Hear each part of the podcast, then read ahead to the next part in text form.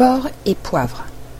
Pendant une ou deux minutes, elle resta à regarder la maison en se demandant ce qu'elle allait faire, lorsque, soudain, un valet de pied en livrée sortit du bois en courant. Elle se dit que c'était un livret de pied parce qu'il était en livrée, mais à en juger seulement d'après son visage, elle l'aurait plutôt pris pour un poisson, et frappa très fort à la porte de ses doigts repliés. Celle-ci fut ouverte par un autre valet de pied en livrée, au visage tout rond, aux gros yeux saillants comme ceux d'une grenouille. Alice remarqua que les deux laquais avaient le crâne recouvert d'une chevelure poudrée et toute en boucle. Elle se sentait très curieuse de savoir de quoi il s'agissait, et elle se glissa un peu hors du bois pour écouter. Le valet de pied poisson commença par prendre sous son bras une immense lettre presque aussi grande que lui. Puis il la tendit à l'autre en disant d'un ton solennel Pour la duchesse, une invitation de la reine à une partie de croquet. Le valet de pied grenouille répéta du même ton solennel, mais en changeant un peu l'ordre des mots. De la reine, une invitation à une partie de croquet pour la duchesse.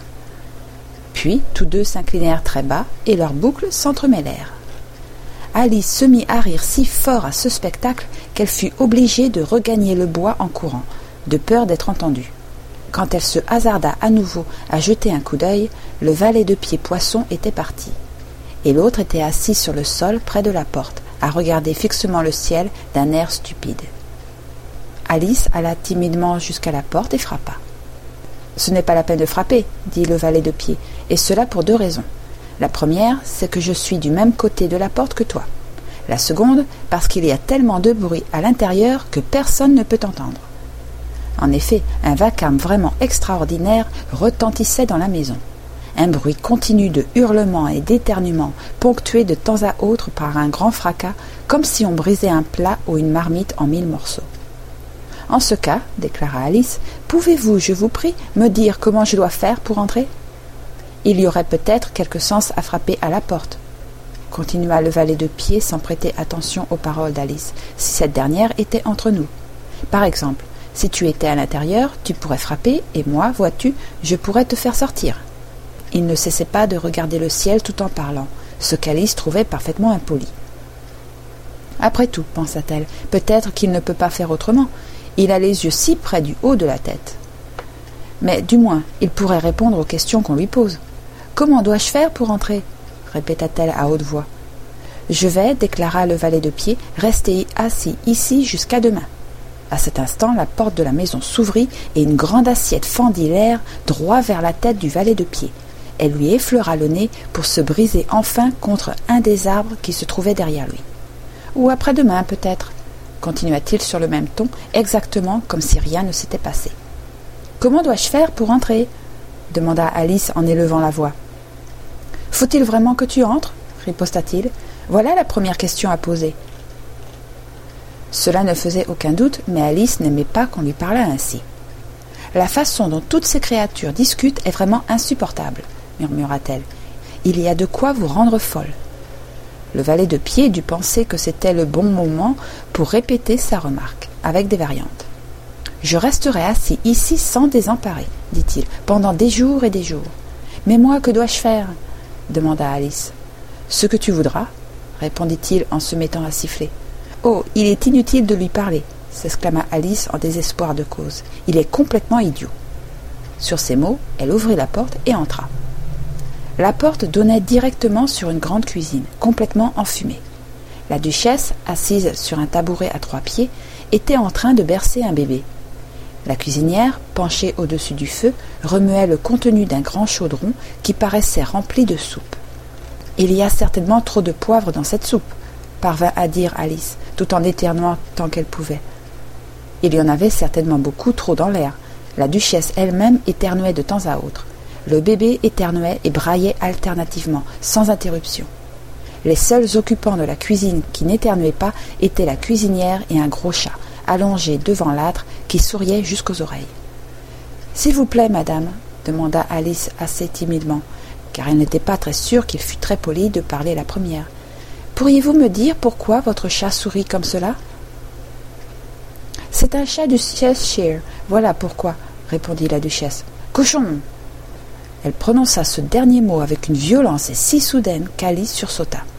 Mais, l'instant d'après, elle vit que le mot s'adressait au bébé et non pas à elle. C'est pourquoi elle reprit courage et continua.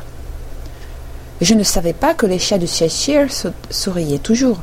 En fait, je ne savais pas que les chats étaient capables de sourire. Ils en sont tous capables, et la plupart d'entre eux le font. Je ne savais pas qu'il y en eût un seul au monde capable de le faire, dit Alice, très poliment, toute heureuse de voir que la conversation était engagée. Tu n'as pas vu grand-chose, c'est un fait. Le ton de cette remarque déplut beaucoup à Alice qui pensa qu'il vaudrait peut-être mieux passer à un autre sujet. Pendant qu'elle essayait d'en trouver un, la cuisinière retira le chaudron du feu, puis se remit immédiatement à jeter sur la duchesse et sur le bébé tout ce qui lui tomba sous la main. D'abord vinrent la pelle, les pincettes et le tisonnier. Ensuite, ce fut une averse de casseroles, d'assiettes, de plats. La duchesse ne faisait aucune attention à ces objets, même lorsqu'il la frappait. Quant au bébé, il hurlait déjà si fort qu'il était parfaitement impossible de savoir si les coups lui faisaient mal ou non. Oh, je vous en supplie, prenez garde à ce que vous faites s'écria Alice en bondissant d'inquiétude et de terreur.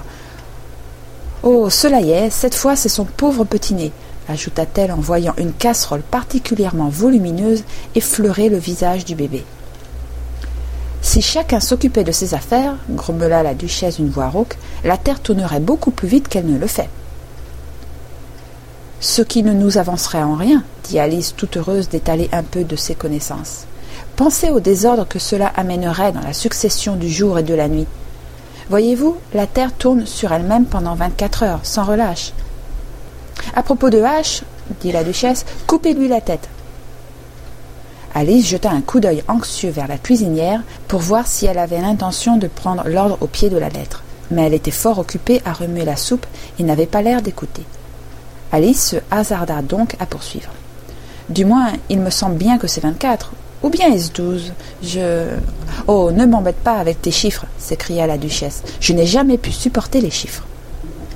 Là-dessus, elle se remit à bercer son enfant, tout en lui chantant une espèce de berceuse et en le secouant violemment à la fin de chaque vers. Parle durement à ton petit garçon, et bats-le lorsqu'il éternue. Il fait cela uniquement parce que c'est un polisson et qu'il sait que cela nous tue auquel se joignent la cuisinière et le bébé. Ouh, ouh, ouh. Pendant tout le temps que la duchesse chantait la seconde strophe de la chanson, elle n'arrêta pas de balloter violemment le bébé de haut en bas, et le pauvre petit hurlait si fort qu'Alice put à peine distinguer les paroles. Je parle durement à mon garnement, je le bats lorsqu'il éternue, car il peut aimer complètement le poivre que dans ses narines j'insinue. Ouh, ouh, ouh. Tiens, tu peux le bercer un peu si tu veux, dit la duchesse à Alice en lui jetant le bébé comme un paquet. Il faut que j'aille m'apprêter pour la partie de croquet de la reine. Et elle sortit vivement de la pièce. La cuisinière lui lança une poêle à frire au moment où elle franchissait la porte et le manqua de peu. Alice eut du mal à saisir le bébé qui avait une forme bizarre et qui étendait bras et jambes dans toutes les directions. Exactement comme une étoile de mer, pensa-t-elle. Le pauvre petit grognait aussi bruyamment qu'une machine à vapeur quand elle l'attrapa, et ne cessait de se tortiller comme un ver, si bien que, pendant les deux premières minutes, tout ce qu'elle put faire fut de l'empêcher de tomber.